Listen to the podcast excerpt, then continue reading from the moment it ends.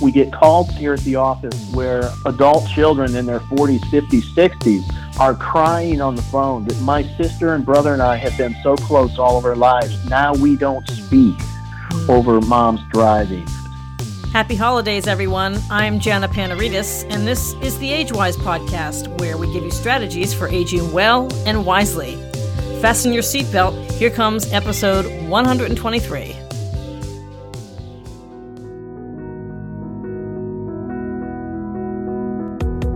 Great if there was a dignified way of helping your mom or dad, or any older driver you care about for that matter, make the transition from the driver's seat to the passenger seat?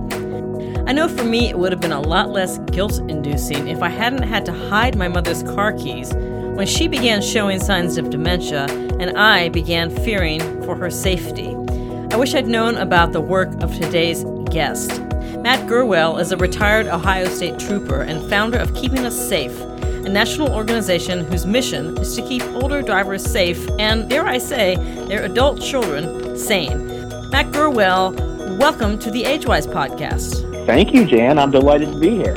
Well, let's start by getting an idea of how widespread the problem is of accidents involving older drivers you know, I'm not big into statistics, mm-hmm. Jana, mostly because I can't remember them. Uh-huh. But uh, one, one that I do remember is the NHTSA, the National Highway Traffic Safety Administration, says on average we are now outliving our safe driving years by seven to ten years.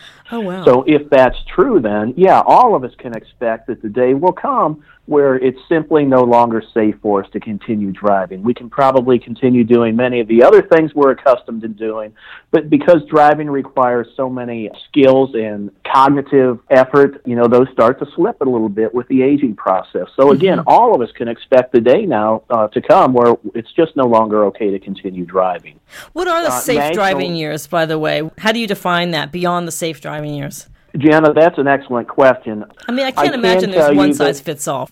Absolutely, and uh, that's what we find. That uh, I've met with older drivers in their 90s uh, uh-huh. that are, in, in, my opinion, are doing an outstanding job of driving, and I wouldn't have any problem riding with them uh, anywhere. Mm-hmm. But yet, at the same time, I've met with younger drivers in their 60s that I wouldn't ride with to go out and get the mail. Uh-huh. Now, certainly, there is a strong correlation between age and a diminishment in driving skills. But like you alluded to, there is no set age where all of a sudden it's no longer safe to drive. And unfortunately, we uh, we get those calls here. Someone will say, "Look, my mom just turned whatever, 85 years old, and I don't think she should be driving any longer." Of course, the follow-up question is, "Why don't you think she should be driving mm-hmm. any longer?" Mm-hmm. And they respond with, I, "I just told you she turned, you know, 85 years old, or what? Yeah, yeah. Uh, okay. And it's just not that way again, there is a correlation, but you can't base it on age. In fact, we have a three hour session where we sit down and work with the older driver and, and try to help them make the right decisions about their driving future. But nowhere in that process do we ask the individual their age because it simply is not relevant. These decisions need to be based on skills and not on age. Mm-hmm. Well, I wonder if you could give us an example from your days as an Ohio State trooper of when you had to knock on someone's door and deliver some bad news about an accident involving an older driver. Well, uh, that's not an easy subject to talk about. Certainly, you do need to remain calm. You're right, but fortunately, we received training in delivering death notifications. And but more than the training, uh, you, you know, you just there's an old saying: "What comes from the heart touches the heart." You have to mm-hmm. uh, put yourself in that family's position. You know, here's a person that's banging on my front door to tell me that my husband or my wife or my kids or my parents were just killed in a car accident. And you just have to put yourself into those shoes for a moment and be one of those family members and handle that with as much tact and compassion as you possibly can. But back to your point, always after delivering a death notification from a car accident, I always thought on the I call it the long journey back out to my patrol car mm-hmm. that someday I would like to do something that's more proactive to keep these accidents from happening in the first place because mm-hmm. law enforcement, as you know, is so reactive. Yeah. You see someone run a stop sign, then you stop them and ask them kindly not to do that again. You see someone rob a bank, you stop them and ask them not to do that again for the next 18 to 24 years. Uh-huh. So it's, uh, it's, it's so much of it is reactive. Now that fortunately that has changed over recent years, and law enforcement now is becoming extremely proactive in in their education programs to, try to prevent these crashes. But that was what prompted the founding of Keeping Us Safe.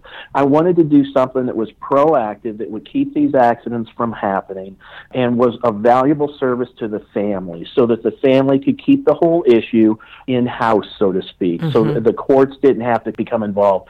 A guardian didn't have to be appointed.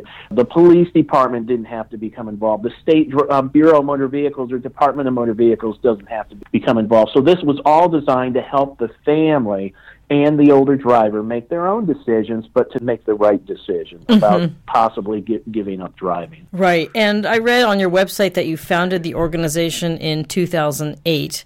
Was there a particular turning point or an event that inspired you, or was it just as you said? Uh, yeah, exactly. And I knew uh, from my years as a state trooper that there was a significant void in the system, so to speak, uh-huh. on how we as a society, so not just here in Ohio or Florida, but across the United States, how we deal with the issue of older drivers with diminished driving skills. So many times, different professions don't really want that hot potato to land in their lap. Mm-hmm. Um, I, will give you an example. Um, doctors oftentimes do not want to become involved in that conversation with their patients. Courts are governed by sentencing guidelines, so they have to treat the 85 year old driver that has run the stop sign and hurt somebody exactly as they do the 35 year old driver that's committed the same offense. Yeah. Legislators probably, uh, if we surveyed everyone on the air today, many of us would agree that there should probably be some type of retail testing for older drivers at some particular age. But yet, most of the states across the country do not have mandatory retesting based simply on age. And there's all sorts of reasons for that as well. But uh, the point is, there was no place for families to really turn as they became concerned about mom or dad's driving. Mm-hmm. And we, we have tried to fill that void. Mm-hmm. What are some of the fears that come up for older adults with giving up the keys? And for the concerned family members? Well, of course, no one wants to lose their independence. But I found a couple interesting things out. We do some presentations for the public as well, part of our array of services. But I talk a lot to groups of older drivers, mm-hmm. and I try to instill in them. Uh, it's not a defensive driving class. We don't talk about uh, what color stop signs are or when to stop for trains. We talk about realizing that, look, this is a very important time in your life. You're responsible for your safety and the safety of others when you drive. You need to be making the right decisions. And we encourage the older adults to just simply stay aware and be honest with yourself about any diminishment in driving skills and then make appropriate adjustments in your driving behavior so that you can actually extend your safe driving career. Uh, well, the best example of that in the world is I, I like to ask the audience who in here no longer drives at night, and always half the group will raise their hand. I pick one at random, ma'am, why don't you drive at night any longer? And she'll jokingly say, because I'm blind at night, I can't see, I can't see to drive. But the whole point is that's exactly what we're talking about, and try to the message we're trying to convey to them is stay aware of the, that diminishment in skill, uh, in this case, vision, nighttime vision, and make adjustments in your driving behavior to compensate for it. Another question I like to ask groups of older drivers is, or groups of older adults, I should say, who in here has never driven? And uh, you know, for me personally in my family, I know neither one of my grandmothers ever drove, and I think that was kind of the norm yeah. back in the day. So, mm-hmm. so always I'll get a couple people that raise their hand, and they simply never had a driver's license. I'll pick one of them at random, and I'll ask, "Do you think you've missed out on life's opportunities because you never drove?" And every single time they they respond the same way, and with absolutely not. Hmm. I'm just as busy as the next person. Yeah, is exactly right. And I think that's very interesting. But hmm. you can see that they, they have learned simply not to drive and they've remained as independent as the next person. I did one of these sessions six, seven years ago, seven, eight years ago, with 86 year old Evelyn. Mm-hmm. Evelyn, when we were introduced prior to the session, she didn't even want to shake my hand. She kind of cowled away from me and she said, I, I don't like you She hmm. said, "You're here to take my keys and to take oh. my car, and and I don't like you." And I know I felt bad already, and uh, and she was serious though. She yeah. didn't want to shake my hand, and but anyhow, we went through the session, and the way it works is it's just myself and Evelyn uh, at her kitchen table as we go through this session, and at the very end, Evelyn starts to cry and she says, you know, uh, very humbly, she said, I know I, I need to give up driving. She said, but my husband has passed away. I still live at home. Mm-hmm. I'm able to do that. I'm able to do my other things. And I'm afraid that if I give up driving, I'm going to lose my independence. I'll become depressed and sick, and I'll, it'll eventually be the death of me. So, you know, I tried to help her through that, help her family through that. Well, here's an interesting thing. A couple months later, Evelyn calls me on the phone I hadn't heard from her at all, and she's crying still. I said, Evelyn, I said, what in the world's the matter? She said, I just want to tell you, I am busier now than I've that I've given up driving than I ever have been in my adult life. She said, once my friends, my church community, my neighbors, my everybody else realized that I was no longer driving, they've gone out of their way to help keep me involved in the activities that I like to participate in. Mm-hmm. And she said, I can I would never have guessed I would say this, but it turns out that giving up driving at this point in my life was the best thing that could have happened to me now. How yeah, did you yeah. even get to the point of having that conversation with Evelyn? Well, was there a family member who instigated it? Because I'm, i mean, she it, was it, so clinging to her independence. Understandably, I'm just wondering for sure. folks listening who have parents like sure. this. How did you get her to the table? Well, I have an advantage, and our the people that do this for us across the country have an advantage because they're an independent third party. It's a lot more difficult for a son or daughter to talk to mom or dad about such a sensitive mm-hmm. issue mm-hmm. than it is for you know someone that doesn't know this person. But we go through this three hour program with them at their kitchen table.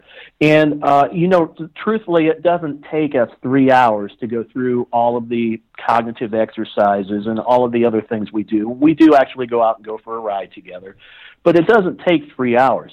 The filler is used to earn the person's trust and to build a positive rapport with that person we ask them the typical questions you would hear of somebody uh, meeting with you about your driving. You know, do you have seizures? When was your last eye exam? What medications do you take? How many times have you fallen in the past year? But we also ask questions like, can you tell me what your very first vacation was as a child? What do you remember most about it? We asked them, uh, tell me about your first car and tell me what you liked or didn't like about it.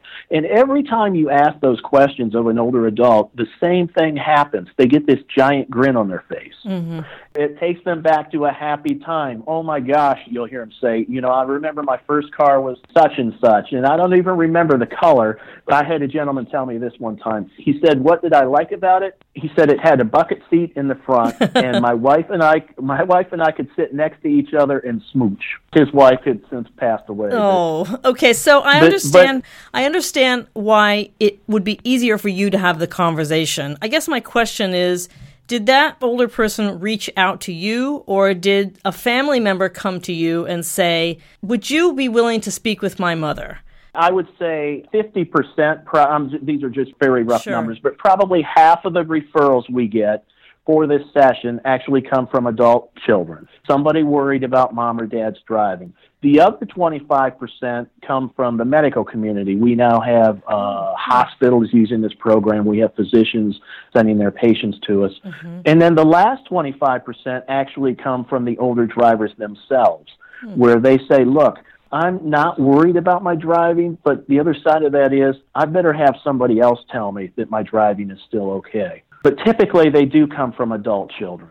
And what sort of issues do the children raise? Usually, by the time the adult children call, they should have called a year sooner. Oh, yeah. because they've you know they've left it go not with bad intentions but hoping that it would take care of itself you know. You know they're kicking the can down the road hoping that it self corrects somehow but it doesn't and then they become concerned and they call us. But a lot of times it's over memory issues. We uh-huh. place a lot of emphasis on memory during this session. Mm-hmm. memory is so important to safe driving. So many times i think memory gets overlooked. Adult children focus as anyone would, focus on the physical abilities. Mm-hmm. Well, my mom's vision mm-hmm. is okay. My mom's mm-hmm. hearing is okay.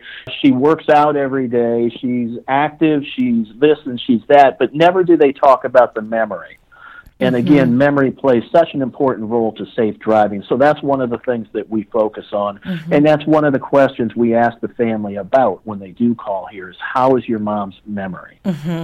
Being forgetful, you know, as we all know, is one thing. We yeah. all have bouts of forgetfulness, yeah. and some of us live with it. We were born that way.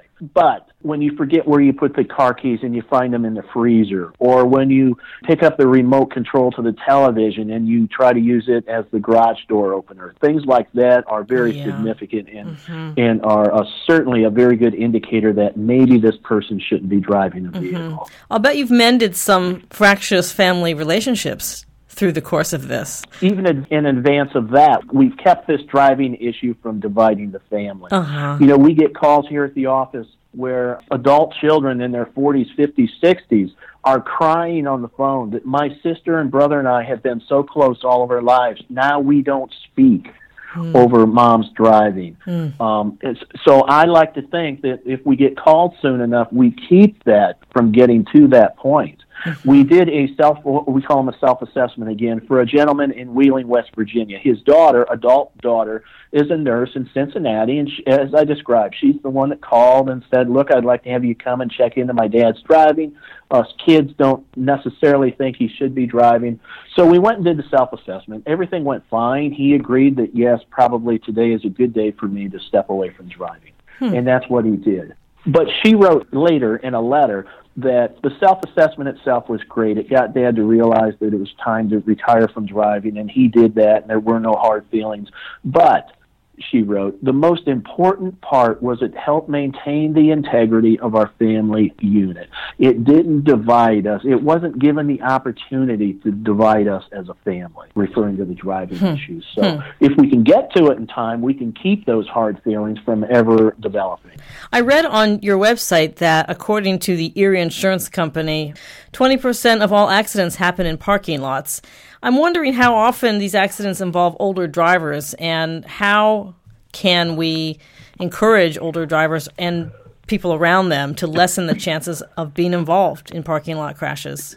Jana, I'm not I'm not sure exactly what you saw, but I just recently wrote an article. Uh, if you can believe this, a four-page article on how to pick the proper parking spot in a Walmart parking lot uh-huh. because there's a science to it.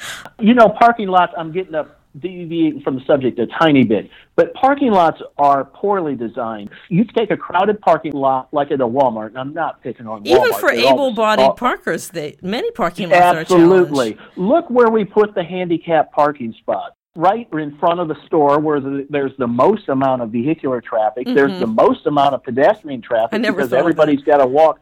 Sure, everybody's got to walk into the front door, but yet that's where we take our higher risk drivers and ask them to park. Mm-hmm. And then we ask them to park back out of those parking spots. And that's where these tragedies happen. Uh-huh. Well, when I meet with people, I tell them that, look, you're way more likely to become involved in an accident in the parking lot than you are up on the interstate. Uh-huh. These folks have done a good job of policing themselves. They don't go on the interstate if they don't feel comfortable there. Mm-hmm. They don't go down Main Street during rush hour traffic if they don't feel comfortable there. Mm-hmm. But when they go to Walmart or Kmart or Super K or the grocery store or the drugstore, you know, they're parking in these handicapped spots as they should be. But again, they're putting themselves in a high risk category to have an accident pulling out of the parking lot. Mm-hmm. What do you do with the reluctant or defensive older driver? You've probably had situations where you've gone and sat down and they've just said, No way, I'm not doing this. It's a good question. Believe this or not, two thirds of the people we meet with actually retire from driving mm-hmm. as a direct result of this session. Mm-hmm. And remember, that final third may not need to give up driving. Maybe they just need to police their driving a little more, certain mm-hmm. restrictions, you know, no driving at night, no, mm-hmm. you know, et cetera, et cetera, et cetera. Put some restrictions on their driving to help keep them safe. But then there are that uh, roughly 3% of the people we meet with who a, are going to cause an accident if they continue to drive, and B, refuse to even entertain the idea of giving up driving. These are dangerous individuals, and it's probably not of their own choosing. They typically have been diagnosed with some type of dementia, whether it's Alzheimer's disease or or a different type of dementia, and they're just not able to make proper decisions any longer. Yeah. Uh, it's a stage in dementia that they pass through, and sometimes we get those folks that are in that stage where they recognize, "I know my driving's horrible." I uh, sadly, I had one person tell me, "Look, I know I'm going to have an accident. I'm Oh. a horrible driver." Oh. He said, "And I know I might run over a kid at the bus stop." He said, "But I'm not going to give up driving." Oh. Um, and so those people uh, come with their own basket of challenges. What happens is after this three hour session, the family receives a very detailed report talking about everything that we did during the session and how we came to the recommendation that, that we came to. Mm-hmm. Uh, but the family can then use that written documentation to apply pressure to this father that still refuses to give up driving and absolutely should not be driving. They can take it to the individual's insurance agent, for example. They can provide a copy to the state Bureau of Motor Vehicles or Department of Motor Vehicles, whatever your state has, and ask that the person be retested. They can mm-hmm. take the report, hand walk the report down to the local police department, say, hey, look, we've been put on written notice that my father is going to hurt somebody if he continues to drive. And just the, the police department won't take any action based solely on that, but they sure do appreciate the information that they've got an unsafe driver in their community. Mm-hmm. And there are some other things that the family can do as well. But we, again, uh, I want to stress we try not to let it get to that point. The name of the company is Keeping Us Safe, but the name of this program is Beyond Driving with Dignity. And we try during that three hour session to allow the individual to be the decision maker, and therefore they maintain their dignity, their pride, and their independence through, you know, what can be one of life's most difficult transitions for sure. Mm-hmm. I like Evelyn's story because it shows that even though she gave up what was a cherished form of independence, she gained social activity. And keeping older people, anyone really for that matter, socially engaged is such a healthy way to age. And I like the idea that she became more social as a result. It sounds like. Am I wrong? She sure did. No, absolutely. You're 100% right. Henry Ford once said, if you think you can or think you can't, you're probably right. Uh-huh. And I've, I've seen enough times where the cases like Evelyn, where people have decided that, look, I'm not going to lose my independence. And sure enough, they don't lose their independence. Evelyn being the perfect example of that. For the person that says, this is the end of my life, I'm going to go home and rot, I'm going to be under house arrest, and I'm bitter and I'm angry, then, you know, so will be the outcome. Mm-hmm. So I think there's a lot of truth in that self fulfilling prophecy as it relates to older drivers giving up driving and maintaining their independence. If they think they can, they will. And if they don't think they can, they won't. I, I, Yeah. And I know that's oversimplifying it, but I, but I also think there's a lot of truth to it. Mm-hmm. Can you explain why employees lose work time over this issue? Sure. Stressing and worrying about every time the phone rings is that the police calling about my mom? Has my mom been in an accident? Or maybe they have an arrangement where the employee calls home 10 o'clock every morning to make sure mom's gotten up and is taking her medications and now she can't get an answer. And they worry about this whole driving issue and it worries them literally to death. Mm-hmm. And these employees become, as you can imagine, very unproductive. And by using this self assessment program, I'd like to think that we help that employee remain productive and a, and a valuable piece of the workplace.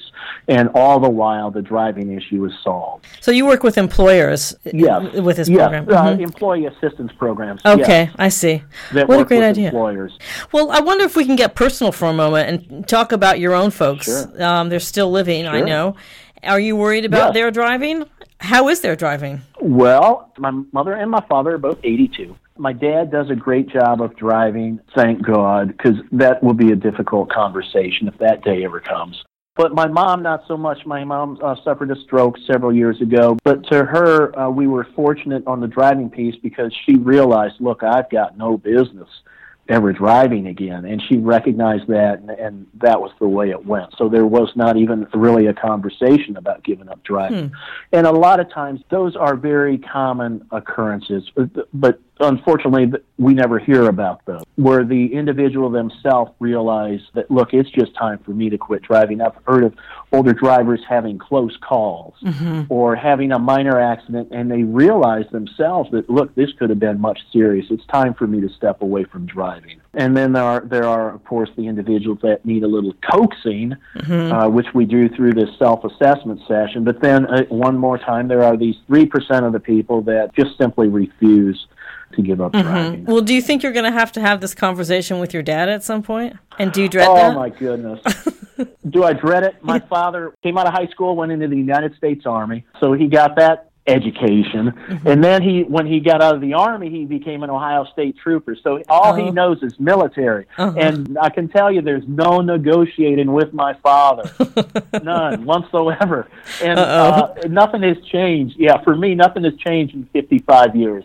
He's still of that attitude. And like I said, fortunately, he stays very active. He's active socially. He's very active physically. He takes care of his property. He's got a barn. He's got a little orchard. And he's got an out barn barn and mm-hmm. he keeps up, you know. And, is he one of those eighty-two year olds that does bench presses? He does push ups, push ups and set ups every other morning. Does a hundred of each. But oh, I still wow. tell me I, I can still take him.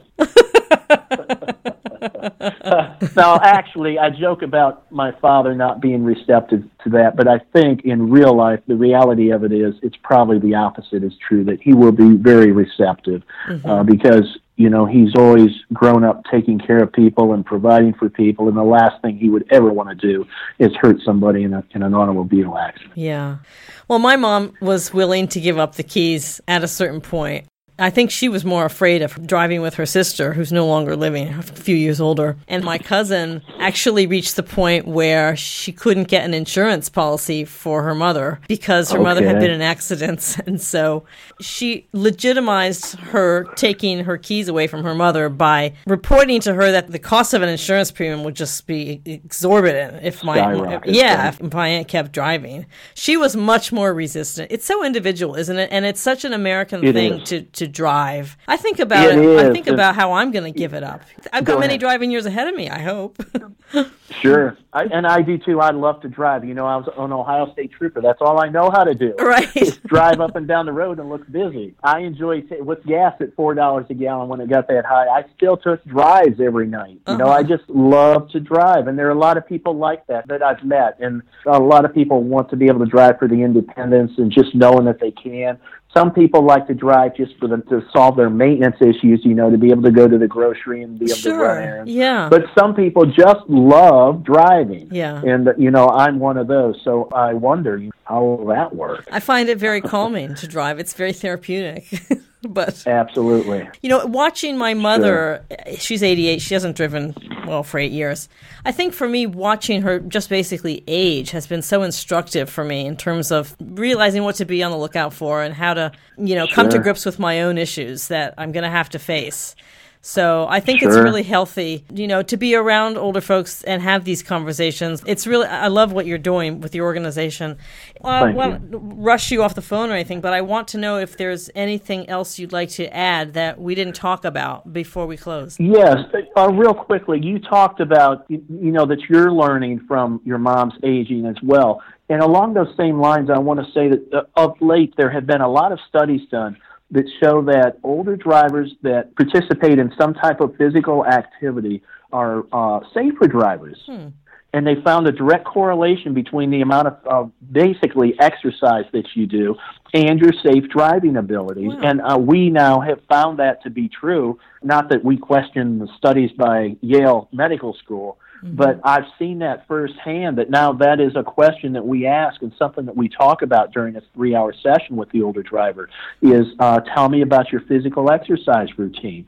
The person that says, look, I bowl every Tuesday afternoon, I walk at the mall every morning, and I do 100 push ups and set ups every other day in the morning. That person, I can tell you from my own experience, is probably a safe driver. Hmm. I had one gentleman, and I'm certainly not throwing him under the bus. He'd had a ton of medical issues, and his response was, Uh, right now, I try to help my wife prepare the dinner salad at night, you know, for dinner. Mm-hmm. And he is the only person that has ever, when we went out to do the driving exercise, back straight up into my car.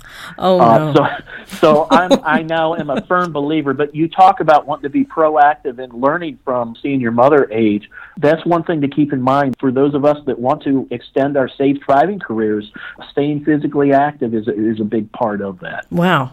And Matt, is your organization in every state? Tell us a, a little bit more about the logistics of how people can uh, access the work of your organization. Yes and no on the every state thing. Physically, we are in about 20 different states. By physically, I mean that we have at least a representative in 20 different states that can provide this self assessment session. Now, for the states that we're not in, we also have a workbook, and I'm not here to sell a workbook. I just want to uh, say what's available. But it's a workbook that walks the family through this whole process almost in lieu of having that three hour self assessment mm-hmm, session. Mm-hmm, mm-hmm. It's titled Beyond Driving with Dignity, the workbook for older drivers and their families. And it is a working workbook. The families and the older driver, in theory, will work through this workbook together, sitting at the same table. And what it's designed to do is remove any opinion, emotion, and speculation from the family and reduce everything to facts mm-hmm. so that they can then decide, okay, is mom a safe driver or not? And this workbook walks them through that entire process. That, of course, is available in, through all 50 states through the Keeping Us Safe website. Mm-hmm. Absent the ability of a family member to get that parent to the table and work through that workbook, and we know that as important as facts are, for a lot of people, this is a very emotional discussion. Sure. So they won't even Absolutely. come to the table. That's when we need Absolutely. to bring in the certified professionals, right? You have a training You're program, right? Exactly right. Yes, we do, and of course, we're always looking for more people. We we need to get all 50 states filled, uh, and the training typically takes place by video Skype because we're talking about training someone today in Spokane, Washington, and tomorrow in San Diego, California. So it's done inexpensively, actually at no charge, through the uh, video Skype platform, mm-hmm. Skype video platform, I'm sorry. And uh, the training takes about 12 or 14 hours to go through, but we break it up into manageable blocks. Mm-hmm. And there's a brochure and a page on our website dedicated to answering questions and explaining just how that certification program works. Well, I'm wondering if this is something that is a job opportunity for folks who are looking for a little side work. I mean, just to be honest, it, there are people looking for work it, now. Yes, this is that. Now, I don't want that to be the first reason they do it. Sure, I want to be the sure. first reason they do it is because it's a program that saves lives and helps families. Right, but it's but a question exactly that's going to be asked. Right. The, yeah. You're right. The reality of it is we charge the family $350 for mm-hmm. this three hour session. Mm-hmm. So it certainly is for somebody that's just an individual that wants to do it on the side, as you described, or somebody that's a business owner that might uh, work in the area of geriatrics. Non medical caregivers are a good example of some of the people we have certified in this program. Mm-hmm. So a business owner may find this appropriate, or an employee. We have hospitals that have sent nurses through this program mm-hmm. so that they can administer it through their hospital system. I think it's great so, any yes, way you absolutely. can get them to the table. And that sure. objective third party is can be right. helpful. And a lot of times that's the only person that the older driver will even consider listening to. Uh-huh. Mm-hmm. You know, and every family is different. What works in your family, we would never think of in our family, and vice versa. Mm-hmm. And times that by the millions of families across the country. So it's hard to find a cookie cutter solution. When we get a call from an adult child, I explain to them both of these options. Look, you've got a $25 out here or you've got a $350 out. Mm-hmm. But I explain to them the workbook is for you uh, if you think you can handle this issue at home on your own, but you would like some coaching, some advice, some guidance, then the workbook is perfect for you. If you don't think that's going to work, then the self assessment is what you want to consider. Matt Gurwell, he's a 24 year veteran of the Ohio State Highway Patrol, and he's the founder of Keeping Us Safe, an organization that provides real life solutions to older adult drivers and their families.